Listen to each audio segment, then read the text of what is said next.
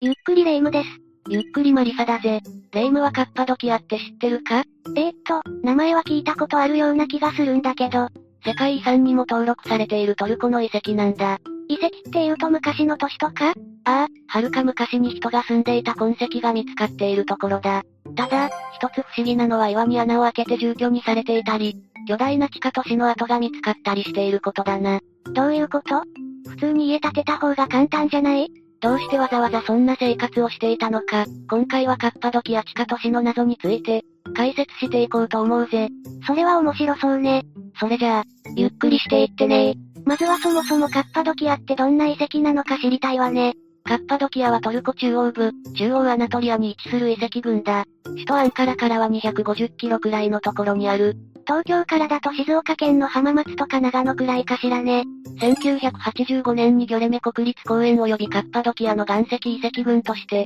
世界遺産に登録されているぜ。観光地としても人気のスポットだな。結構世界遺産としての歴史も深いのね。何千、何百年もの長い時間をかけて自然に作り出された岩層を、住んでいる村人が必要に応じて掘って作り上げた、居住地やレストランなどの遺跡を見ることができる。岩のお家って快適なのか疑問ね。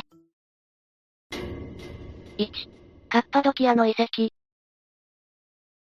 カッパドキアで有名どころはギョレメとかパシャバーだな。名前だけだと何か全くわからないわね。ギョレメは村の名前だ。今あるギョレメはかつてマチャンと呼ばれた。7世紀からあるこの地域一帯では最古の集落だぜ。そんなに昔から、初期のギョレメは川の近くに集落があったんだ。近くには教会が5つあって最大のブルムシカジル教会はかなり保存状態よく残っている。へえ。岩層とそこに人が手を加えた様子を観察できることもあって、ギョレメ村はこの辺りでも、かなり注目されている地区なんだ。今でも岩を掘った家に住んでいる人がいて、過去からの生活様式を今に伝えているんだな。今でも岩のお家に住んでいる人がいるのそうだぜ。他にも洞窟レストランとか洞窟ホテルとかも見られるし周りには、妖精の煙突もあるし観光客に大人気なんだ。妖精の煙突ギョレメと並んで有名なのが妖精の煙突。有名なのはパシャバーの谷のものかな。ふむふむ。パシャバーの谷はキノコ型の奇跡が並ぶ場所で、そのキノコ型の奇跡が、妖精の煙突と呼ばれているんだぜ。それは何なのこれもお家家といえば家だな。修道士が隠れ住んでいたらしくて中には小部屋や窓が掘られた岩もあったそうだ。形の不思議さからも中に妖精が住んでいると言い伝えられている。だから妖精の煙突って呼ばれているのね。小部屋とか窓は掘られているとは言っても、キノコ型の岩はもともとあったものよね。どうしてそんな不思議な形の岩ができたのカッパドキアの地層は噴火の繰り返しで火山灰や溶岩が層になっているんだ。その後に、雨とか川の流れでじわじわと侵食されて、侵食されやすい部分は早くなくなって硬い部分だけ残る。その残ったところがキノコ型の岩なのね。そういうことだな。2、開幕る地下都市。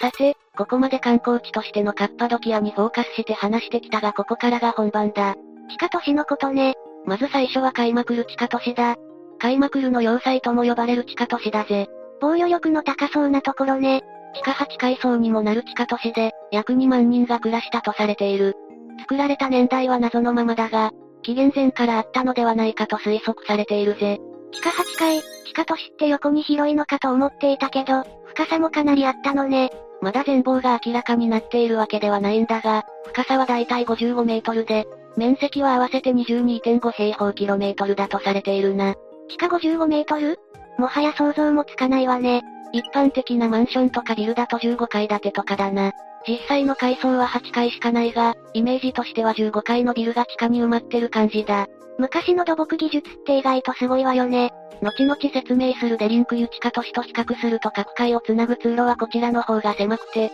天井も低く傾斜も急だというのが特徴だな。要塞と呼ばれるだけあるわね。ここって実際に人が住んでいたの確かに今の話を聞くとちょっと住みづらそうと思うよな。そうね。ちゃんと地下都市として機能していたんだぜ。そうなの、確かに、2万人が生活していたってさっき言ってたわね。最も多い時には、だけどな。でも、常時4000人から多い時で8000人くらいは生活していたんだ。小さな集落くらいは人がいたってことね。居住空間に加えて重要な施設も地下都市内には作られていたんだ。だいたい、3階に集中しているぜ。重要な施設って例えば教会とか学校、貯蔵庫、ワイナリー、集会所なんかもあったそうだ。本当に完全に地下で完結できるようになっていたのね。地下でワインの醸造までできたなんて、地上で生活している私たちからは考えられないよな。ここはどんな人たちが住んでいたの具体的な年代は分かっていないんだが作ったのは古代ヒッタイトの人々だと言われている。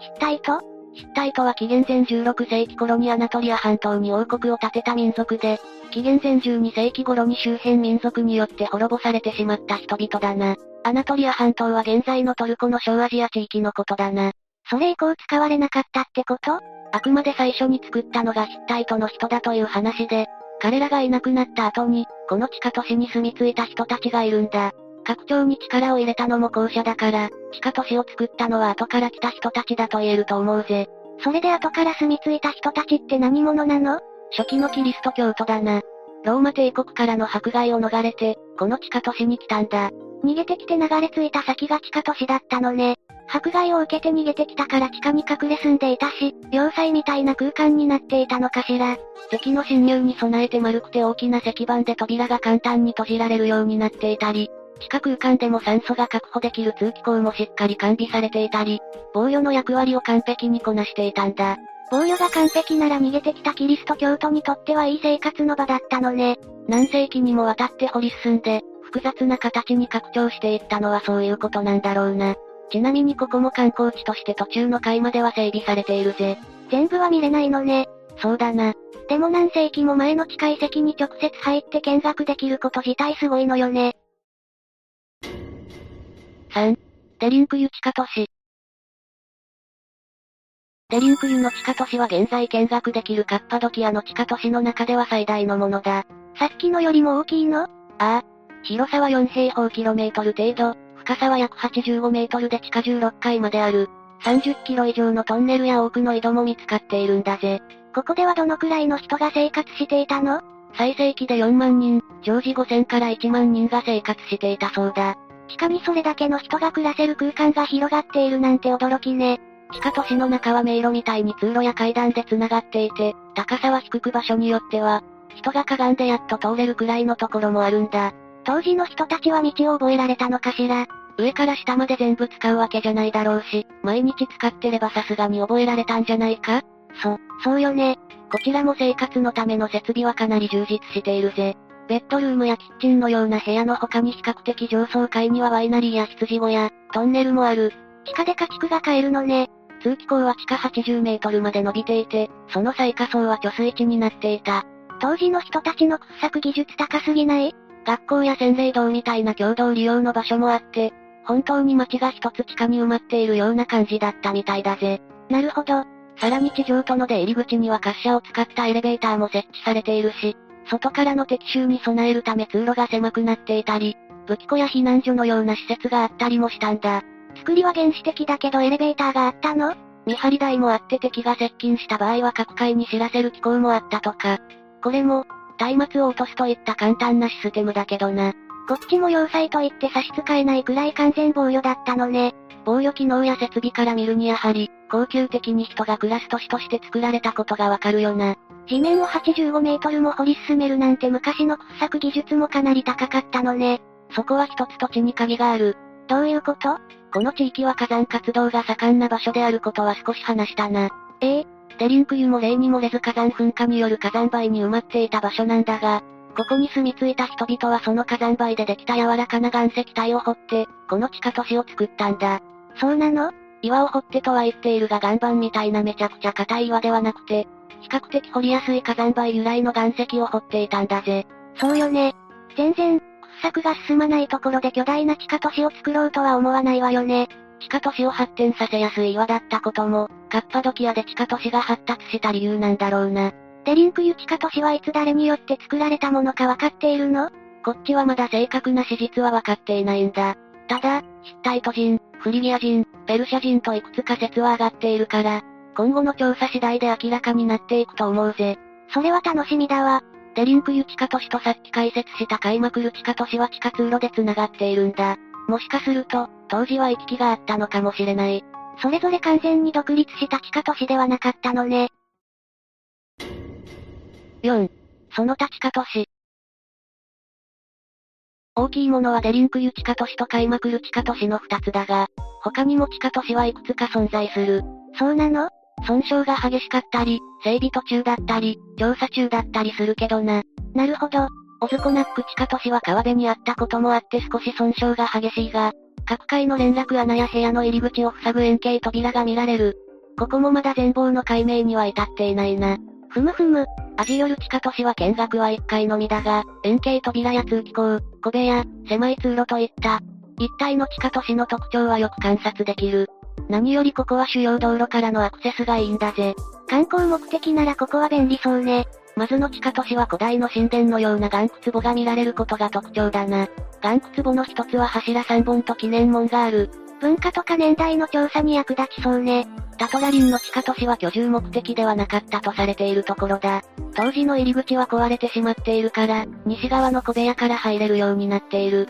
居住目的以外の地下都市って何軍事目的だったと見られているぜ。部屋と倉庫が他の地下都市よりも大きく作られているんだ。場所によってかなり特徴も違うし、一口に地下都市といっても個性豊かなのね。色々と地下都市を紹介してきたが、どれも居住スペースや馬や、テーブル、ワイナリー、学校、教会と日々使うものの大半は岩を削って作られていたな。本当に器用よね。しかも換気も考えられていて通気口が各階につなげられている。事実、最下層でも全く息苦しくないそうだ。信じられないほど高い技術力。ただ、いくつかの謎はまだ残っているんだよな。年代が曖昧だったり、制作者や利用者が不明なものもあったりするってこともちろんそれもあるぜ。地下都市の内部には碑文や装飾がほぼ全くと言っていいほどないから、調査が難航しているそうだ。じゃあそれ以外ってまず、地下都市建設の際に掘り出した莫大な量の土はどこに捨てたのか。え見つかっていないの次に、年代特定にも関わることだが設備の完成までにどのくらいの時間を要したのか。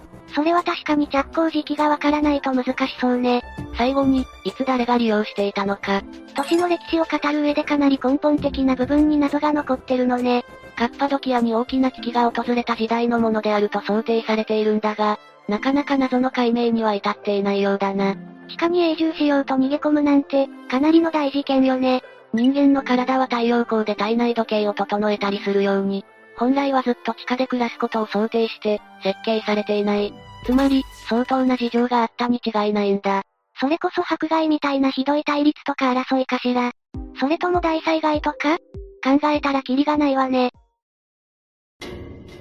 5、なぜ地下に逃げ込んだのか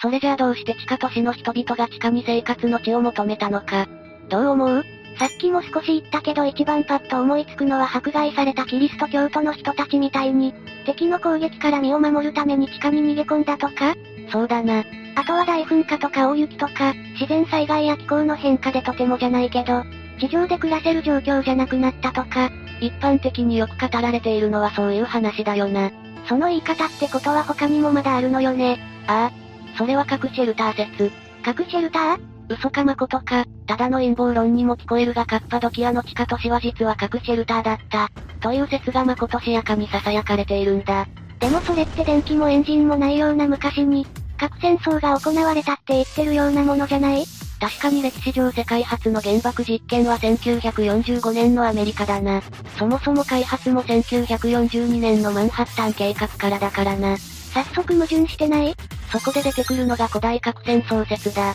文字通りなんだと思うけど、意味がわからないわ。有史以前の地球に私たちの知らない超古代文明があって、核戦争によって滅亡したという説だな。破滅的な核戦争によって地球上の文明は一回リセットされているってこと跡形もなくそういうことだな。何を根拠にそういうことを言っているのまず多くの神話には宇宙飛行士とか核戦争を思わせるような記述がある。例えば古代インドのマハーバーラタには神器アグネイヤというものが登場する。これを呪文と共に発射すると無数の矢が空を覆って炎に包まれたと書かれているんだ。加えて、死体は焼けただれ、爪と髪が抜け落ちてしまったともある。すごい火力と放射線障害とも取れる書き方ね。他にも創世記やシュメールの古文書や粘土板にも似たような記述があるんだぜ。昔の人たちは何を示唆していたのかしら本当に核戦争直接的な表現ではないが人々の行動やその時の様子が強烈な熱線や土ぼこり、放射能汚染を思わせる記述としてかなり具体的に書かれているんだ。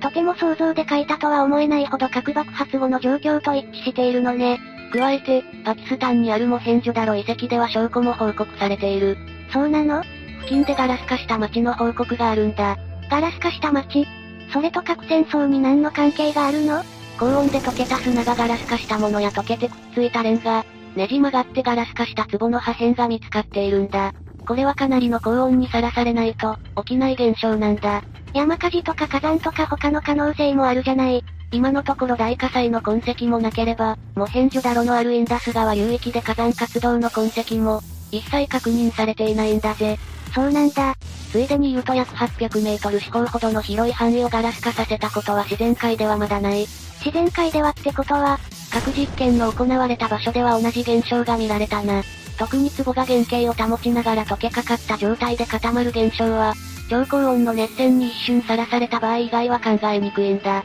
そうなの温度が足りなければ変化は起きないし、長時間過ぎれば形がなくなってしまう。つまり超高温で一瞬だけ熱されたって証拠になるのね。そしてカッパドキアだ。話が戻ってきたわね。カッパドキアの地下都市に住んでいたのは、すでに少し離したヒッタイト人たちだと言われている。トルコ中央部の中央アナトリアにいた人たちね。ヒッタイトの神話や予言の中にも古代核戦争の記録が残されているんだ。しかも実際にカッパドキアではモヘンジョダロと同じように高熱で破壊された痕跡が見つかっている。にわかには信じがたいけど、一部の専門家はアナトリアに広がる奇妙な形の三角岩は、侵食や風化で自然にできたものじゃなく、核爆発による熱線で生み出されたものだと言っているんだ。カッパドキアの巨大な地下都市は地上で生活できなくなることを見越して作られた。街を丸ごと地下に引っ越しさせる地下シェルターだったの信じられないくらいに地下深くまで掘られて、完全に地下だけで生活できるように設計されていたことには、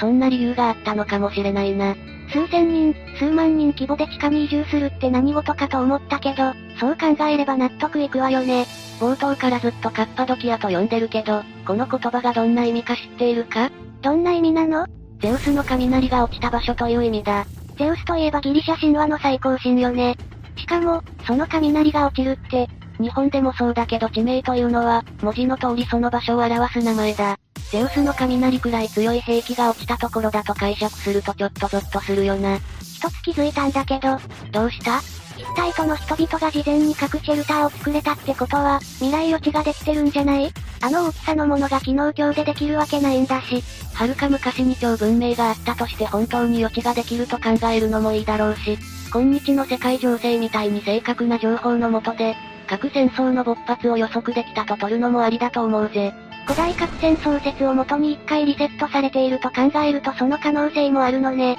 ますますややこしくなってきたわ。この辺の話は現在ある証拠や推論をもとに考えるしかない部分だからな。どの説を肯定するもよし、自分で新たな説を生み出してみるもよしだな。古代核戦争説と地下都市核シェルター説はかなり興味深いわね。知れてよかったわ。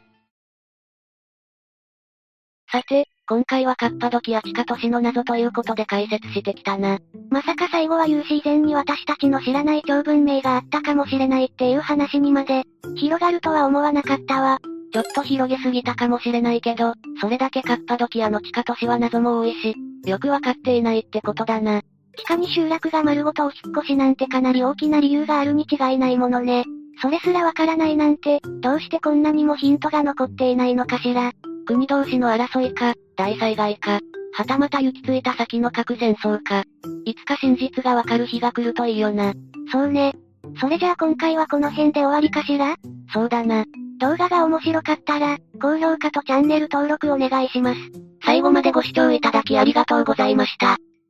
いつ誰が利用していたのか、都市の歴史を語る上でかなり根本的な部分に謎が残ってるのね。カッパドキアに大きな危機が訪れた時代のものであると想定されているんだが、なかなか謎の解明には至っていないようだな。地下に永住しようと逃げ込むなんて、かなりの大事件よね。人間の体は太陽光で体内時計を整えたりするように、本来はずっと地下で暮らすことを想定して、設計されていない。つまり、相当な事情があったに違いないんだ。それこそ迫害みたいなひどい対立とか争いかしら。それとも大災害とか考えたらキリがないわね。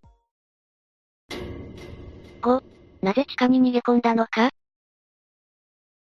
それじゃあどうして地下都市の人々が地下に生活の地を求めたのかどう思うさっきも少し言ったけど一番パッと思いつくのは迫害されたキリスト教徒の人たちみたいに、敵の攻撃から身を守るために地下に逃げ込んだとかそうだな。あとは大噴火とか大雪とか、自然災害や気候の変化でとてもじゃないけど、地上で暮らせる状況じゃなくなったとか、一般的によく語られているのはそういう話だよな。その言い方ってことは他にもまだあるのよね。ああ。それは核シェルター説。核シェルター嘘かまことか、ただの陰謀論にも聞こえるがカッパドキアの地下都市は実は核シェルターだった。という説がまことしやかに囁かれているんだ。でもそれって電気もエンジンもないような昔に、核戦争が行われたって言ってるようなものじゃない確かに歴史上世界初の原爆実験は1945年のアメリカだな。そもそも開発も1942年のマンハッタン計画からだからな。早速矛盾してないそこで出てくるのが古代核戦争説だ。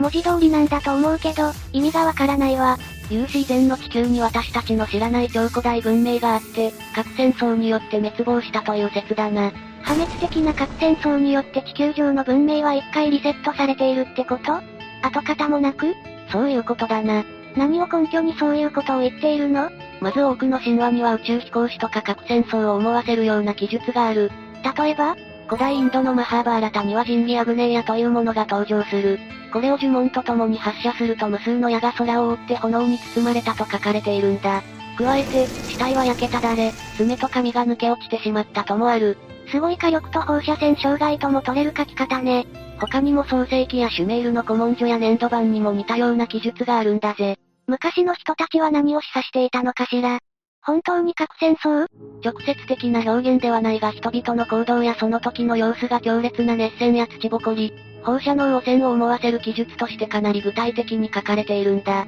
とても想像で書いたとは思えないほど核爆発後の状況と一致しているのね。加えて、パキスタンにあるモヘンジョダロ遺跡では証拠も報告されている。そうなの付近でガラス化した街の報告があるんだ。ガラス化した街それと核戦争に何の関係があるの高温で溶けた砂がガラス化したものや溶けてくっついたレンガ、ねじ曲がってガラス化した壺の破片が見つかっているんだ。これはかなりの高温にさらされないと、起きない現象なんだ。山火事とか火山とか他の可能性もあるじゃない。今のところ大火災の痕跡もなければ、モヘンジュダロのあるインダス川流域で火山活動の痕跡も、一切確認されていないんだぜ。そうなんだ。ついでに言うと約800メートル四方ほどの広い範囲をガラス化させたことは自然界ではまだない。自然界ではってことは、核実験の行われた場所では同じ現象が見られたな。特に壺が原型を保ちながら溶けかかった状態で固まる現象は、超高温の熱線に一瞬さらされた場合以外は考えにくいんだ。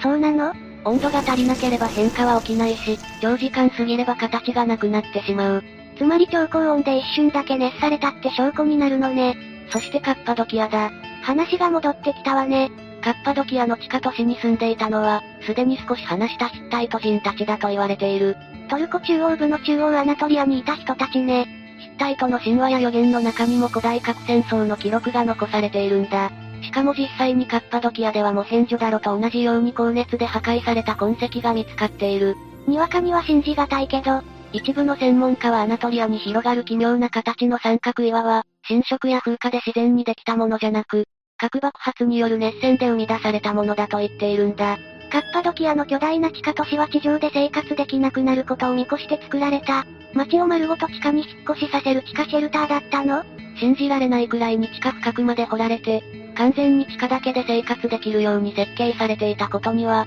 そんな理由があったのかもしれないな。数千人、数万人規模で地下に移住するって何事かと思ったけど、そう考えれば納得いくわよね。冒頭からずっとカッパドキアと呼んでるけど、この言葉がどんな意味か知っているかどんな意味なのゼウスの雷が落ちた場所という意味だ。ゼウスといえばギリシャ神話の最高神よね。しかも、その雷が落ちるって、日本でもそうだけど地名というのは、文字の通りその場所を表す名前だ。ゼウスの雷くらい強い兵器が落ちたところだと解釈するとちょっとゾッとするよな。一つ気づいたんだけど、どうした一体との人々が事前に核シェルターを作れたってことは、未来予知ができてるんじゃないあの大きさのものが機能強でできるわけないんだし。はるか昔に超文明があったとして本当に予知ができると考えるのもいいだろうし、今日の世界情勢みたいに正確な情報のもとで、核戦争の勃発を予測できたと取るのもありだと思うぜ。古代核戦争説を元に一回リセットされていると考えるとその可能性もあるのね。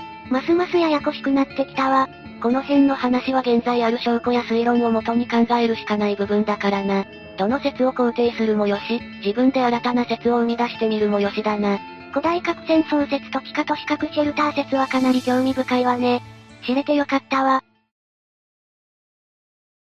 さて、今回はカッパドキア地下都市の謎ということで解説してきたな。まさか最後は有史以前に私たちの知らない超文明があったかもしれないっていう話にまで、広がるとは思わなかったわ。ちょっと広げすぎたかもしれないけど、それだけカッパドキアの地下都市は謎も多いし、よくわかっていないってことだな。地下に集落が丸ごとお引っ越しなんてかなり大きな理由があるに違いないものね。それすらわからないなんて、どうしてこんなにもヒントが残っていないのかしら。国同士の争いか、大災害か、はたまた行き着いた先の核戦争か。いつか真実がわかる日が来るといいよな。そうね。それじゃあ今回はこの辺で終わりかしらそうだな。動画が面白かったら、高評価とチャンネル登録お願いします。最後までご視聴いただきありがとうございました。